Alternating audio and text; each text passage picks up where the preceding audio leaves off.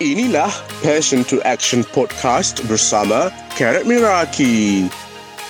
Di mana anda boleh dengar action steps untuk berankan servis anda sekaligus menaikkan bisnes anda. Jom kita dengar episod kali ini dengan host kita, Karat Miraki.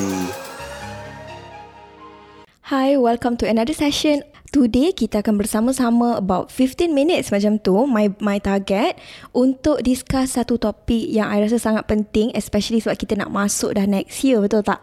So, topik yang I pilih hari ni adalah how to set 90 days goal.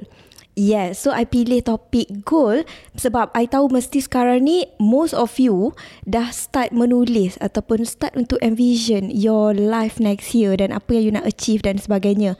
So I thought that uh, it's good untuk I share macam mana cara kita nak set 90 days goal and why 90 days is actually better than one year goal. Okay, first of all, um, 90 day goal ni sebenarnya I belajar daripada um, coach-coach dekat US tau. This productivity coach macam Brandon Burchard, uh, Michael Hyatt, Marie Folio dan sebagainya. So, mereka ni semua um, sarankan, okay? Because it's based by science that bila kita letak goal in 90 days chunk, okay, it's easier for us to achieve it. We are more likely to achieve it um, satu benda yang I notice masa I buat 90 days goal before this ataupun quarterly goal, okay, I realise that it's more achievable disebabkan kita nampak lebih clear dengan apa yang kita nak.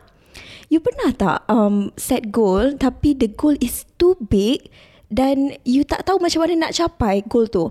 dan you nak benda tu. But it's so hard untuk bayangkan macam mana nak mula. Okay? You nak pecahkan tu you tak tahu jalan tau. You tak nampak.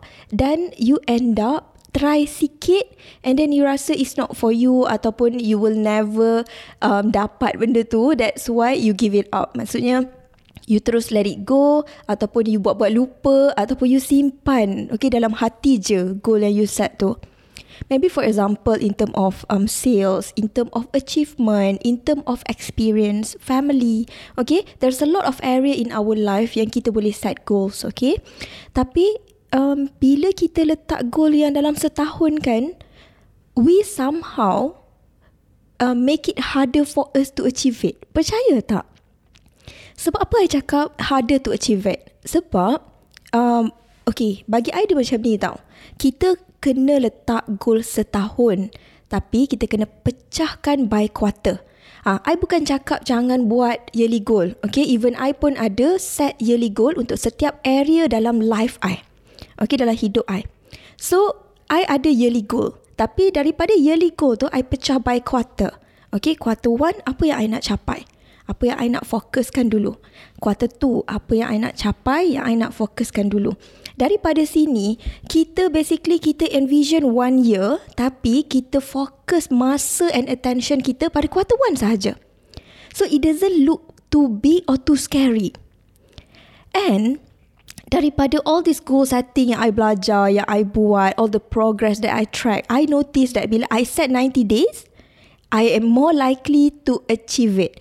Sebab I jadi macam I jadi macam fokus tau. I tahu apa benda yang I nak dan I will get it done sikit-sikit. Okay, maybe you are wondering kenapa 90 days instead of 30 days? Okay, apa beza 90 days dengan 30 days? Yang mana yang sepatutnya kita fokuskan? Adakah 30 ataupun 90? Okay, this is such a good question. Okay, for me, I ada dua-dua. Okay, I've ada dua-dua. Okay, tapi kan, uh, you pernah tak dengar satu quotes ni? Di mana dia kata macam ni? People achieve more in three years than they thought they achieve in one year. Okay, apa maksud dia? Maksud dia macam ni tau. Kalau kita fokus dekat one year chunk, okay, dalam setahun ni kita rasa kita boleh capai macam-macam. Kira I nak sale sejuta. Kira I nak seratus orang dalam tim. Okay. So kita nampak dalam setahun ni kita boleh achieve banyak. Tapi sebenarnya kita tak boleh achieve banyak. Okay. Setahun ni sebenarnya tak cukup untuk kita achieve banyak tu. Goal yang besar tu. So, kalau kita tengok dalam sudut tiga tahun, sebenarnya we can transform our life 360. Okay, dalam masa tiga tahun. Okay, so itu adalah quotes tak silap I daripada Tony Robbins. Okay, daripada Tony Robbins. So, untuk bercakap pasal goal, same thing. Kalau 30 days, okay, kita boleh letak goal untuk 30 days. Tapi goal 30 days akan lebih kecil because we only have 30 days. Okay, contoh nak turunkan berat. I nak bagi contoh yang simple yang I know ramai perempuan boleh relate. Okay, nak turunkan berat. Kalau dalam sebulan, berapa maksimum yang you boleh turunkan? Maybe 2 kilo ke 4 kilo ke 5 kilo, for example. So the goal tu is really small. Compare tu bila you letak 90 days, maybe boleh turun 10 kilo. Contoh. Okay. So bila kita tengok dalam sudut 90 days, it's dia besar enough untuk you capai goal you.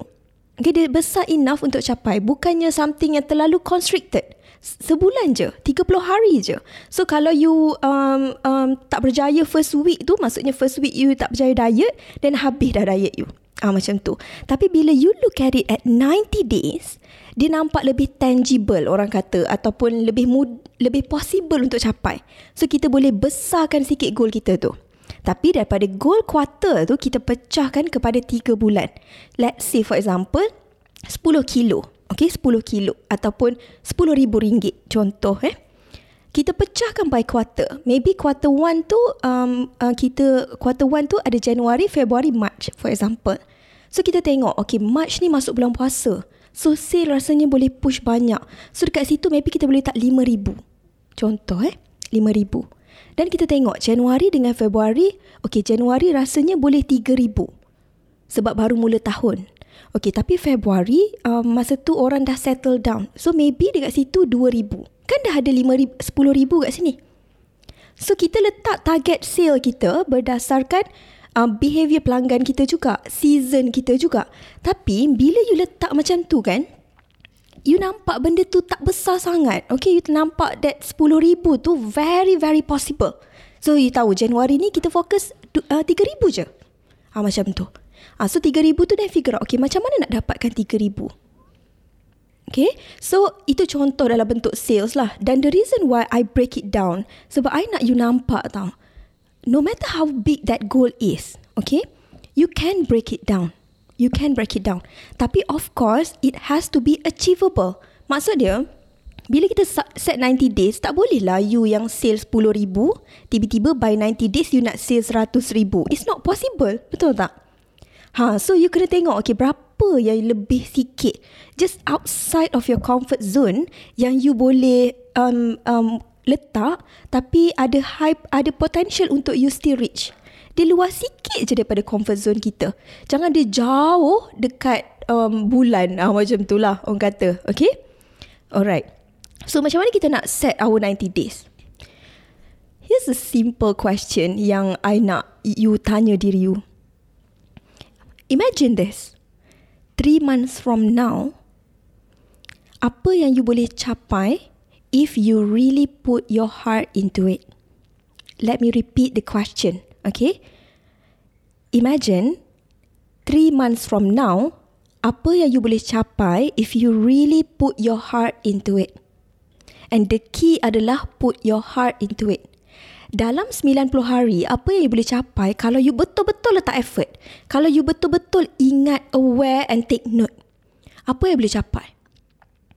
Um I, I sekarang ni I'm at the stage dalam life I di mana I'm trying to lose weight. Okay I'll be honest okay? I gain 5 kg dah dan I'm trying to lose that weight okay tapi I know it's so hard bila I buat seorang-seorang. Okay, I buat seorang-seorang. It was so hard. Sebabnya, um, I letak goal tu tapi I never really take any action. Ataupun I all or nothing. Maksudnya kalau diet tu betul-betul diet, kalau lapar tu bagi lapar, tak payah makan langsung. Ah, macam tu lah. So, I tak berjaya turun turun bekan berat I. Okay? So, why am I telling you this? Um, I know that masa tu, the reason why I gain weight and dan sebagainya kan, masa tu I was at a stage yang I couldn't care less about what I eat. Okay, I couldn't care less about how I look, my body dan sebagainya because I only care about the stress of the work that I'm in. Okay, so itu adalah stage yang berlainan. Stage yang berlainan. So masa tu I was not, uh, I letak goal tu tapi I tak capai sebab I tak nak.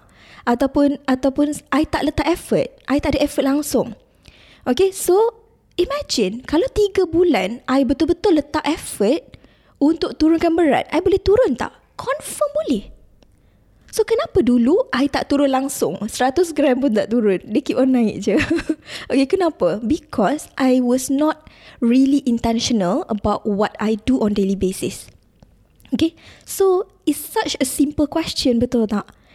Tiga bulan lagi You rasa Apa yang you nak capai Ataupun apa yang you boleh capai Kalau you really put your heart into it Such a simple question Okay But I know it's simple But it's not easy, betul tak? Maybe you terfikir, Carrot, I know it's simple. Semua orang tahu kalau nak kurus, kena diet, jaga makan dan exercise. Okay? Kalau um, nak buat kerja lebih banyak, maybe kena hire team. I tahu. Okay, I tahu benda tu. Okay? It's simple but it's not easy. I know that. The key here untuk kita capai any of our goal, okay, adalah menerusi kita ada awareness dan kita ada consistency. Come on, you know this. Okay, you know this already. Kita kena ada awareness berkenaan apa yang kita buat. We need to be intentional dan kita kena consistent every day untuk kita capai any goal. Okay, any goal.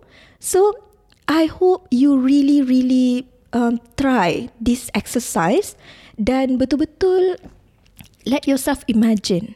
Okay, kalau lah next next three three months, okay? Kalau lah next three months, you boleh pilih satu sahaja benda yang you nak improve about yourself. What would it be? Adakah you nak belajar communication skill? Adakah you nak belajar Instagram? Ataupun adakah you nak belajar macam mana nak buat reel? Okay, give yourself 90 days. Give yourself 90 days and you will achieve it. Percaya cakap I. So macam dalam Goal Digger Planner ni kan. Okay. Untuk Goal Digger Planner ni, I nak tunjuk contoh. Okay kan. Okay dalam ni, dalam ni ada 10 page. Ada 10 tempat untuk you isi for your quarterly goal. Okay, so kenapa I kata, uh, kenapa I letak 10? Okay, the reason why is very simple. Ingat tak I cakap tadi? People thought they can achieve, um, people can achieve more in 3 years than what they thought they can achieve in 1 year. Yang Tony Robbins tadi tu. So, kalau kita letak banyak sangat kan, sebab kita ni cita-cita besar, kita ada banyak benda nak capai. Okay, so kita letaklah sampai 30 there's highly chance that kita akan rasa overwhelmed dan kita tak tahu nak start yang mana satu. The key here adalah untuk kita take control of our own life by simplify things. Okay? Jangan expect you can do it all in 90 days. Jangan. You akan rasa burn out, you akan rasa stress dan you akan rasa give up. Which I tak nak. Okay, tapi instead, bila you letak maximum 10, this is good enough untuk you mulakan your 2022. Okay, sebabnya bila you masukkan you punya goal dekat sini and then you boleh pecahkan you punya goal menerusi bulan. Okay, so lepas tu kan you tutup ni buat-buat tak nampak, you fokus dekat sini sahaja. Fokus dekat first month sahaja dan you start untuk nampak you punya jalan. Okay, and that's why I create this planner this way sebab I know that you boleh. Seriously I cakap, um, kita selalu rasa macam orang lain boleh buat, kita tak boleh buat. Kenapalah orang lain boleh, kita tak boleh. You know, those are all feelings yang disebabkan kita tak proof kat diri kita yang kita boleh. So it's so here's what I want you to do. I hope today ataupun this week you make the time to ask yourself that question. Imagine dalam masa 3 bulan apa yang you boleh capai kalau you betul-betul letakkan effort. Ask yourself that question dan start with your first month January apa yang you nak capai. Okay? So I hope you love this episode. Kalau you enjoy episode ni, make sure to screenshot, share dekat IG story dan tag me so that I know that you join hari ni. Okay, thank you so much for being here. I hope you have a great productive week. Okay? Bye semua. Assalamualaikum.